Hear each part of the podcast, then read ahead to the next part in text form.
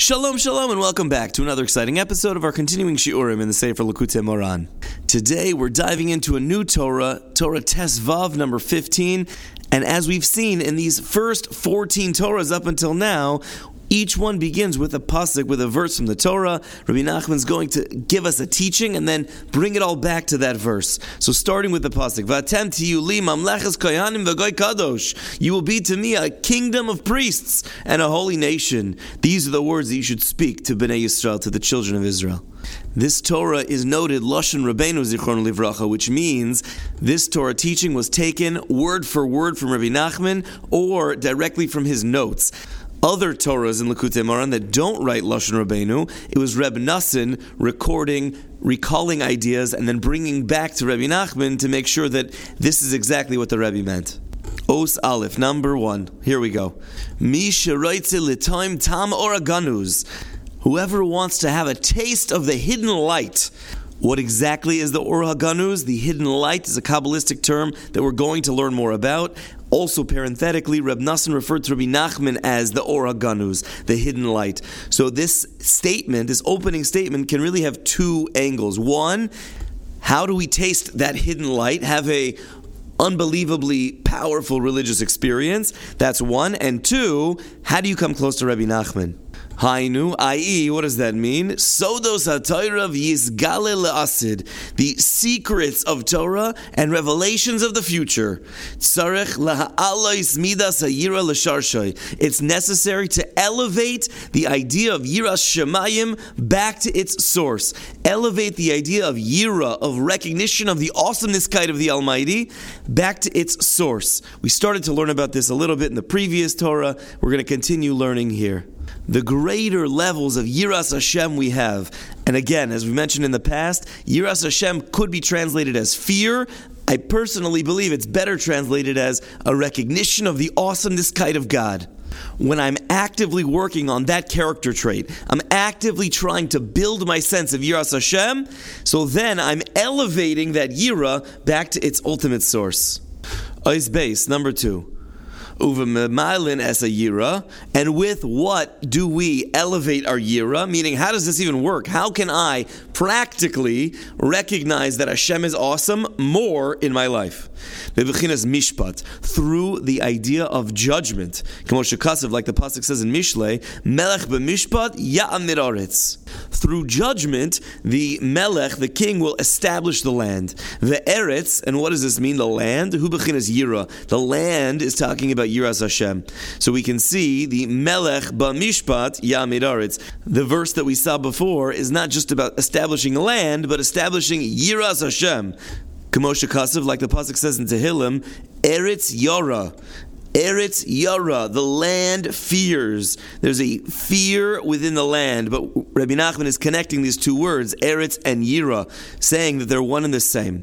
Hainu, namely, Sheyishbaid es kol asakav, that it's necessary to judge all of one's actions. Kamosha Kasav, like the Pasuk says, Yechalkel divarav b'mishpat, that he conducted his affairs with judgment. Hainu, what does that mean? Sheyishbot v'yadin ba'atzmai kol asakav that it's necessary to mete out judgment on oneself for all of one's actions. We need to regularly reflect on all of our actions and judge ourselves taking a minute to stop and say, What did I do today? Could I have done better?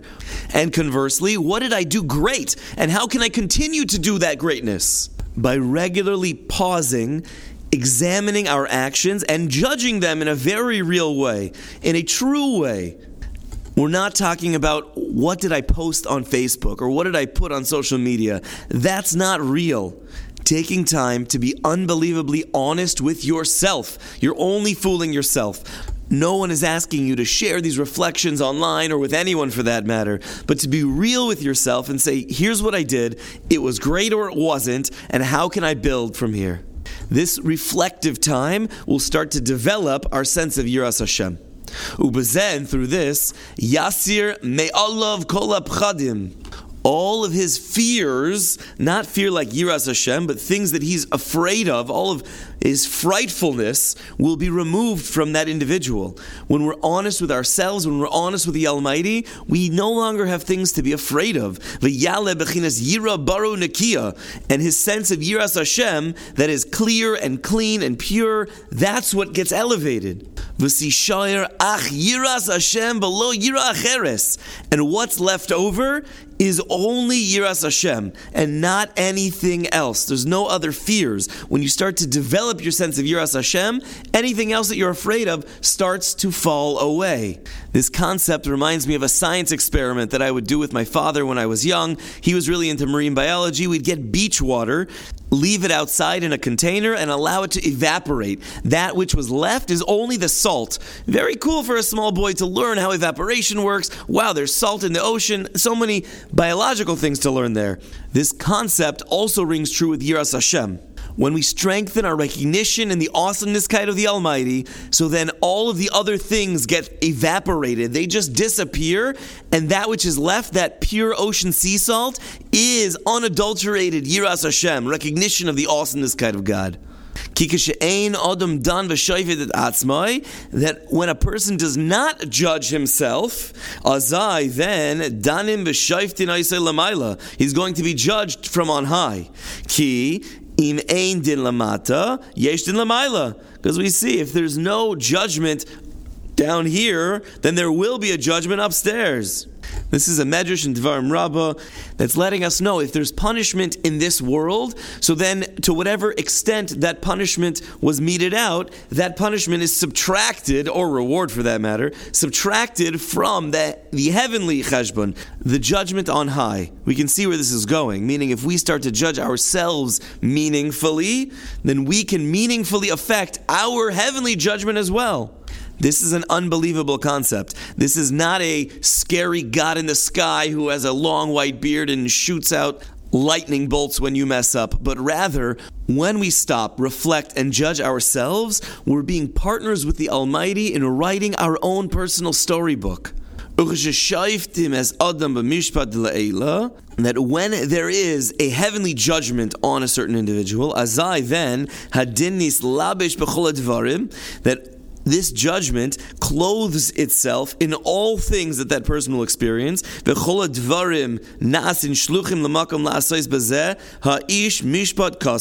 And then all of these things become shluchei Hashem. They become emissaries of the Almighty in order to mete out that judgment, the written verdict for this person. Like our rabbis say, amdu. To your judgments, they were established and steadfast. Meaning, a judge decides a verdict, and now it's going to be meted out. Azai, then, hakol everything becomes your servant in a court case in this world, not a Jewish court, in a secular court. So you have the, the bailiff, you have the police officer, and you have a court system that helps the judge mete out the punishment.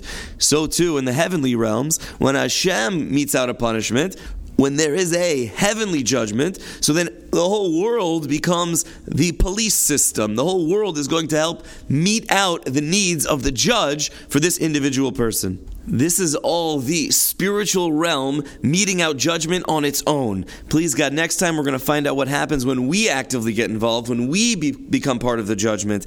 Wishing everyone the opportunity and strength to find time for personal reflection. And until then, wishing everyone a beautiful day.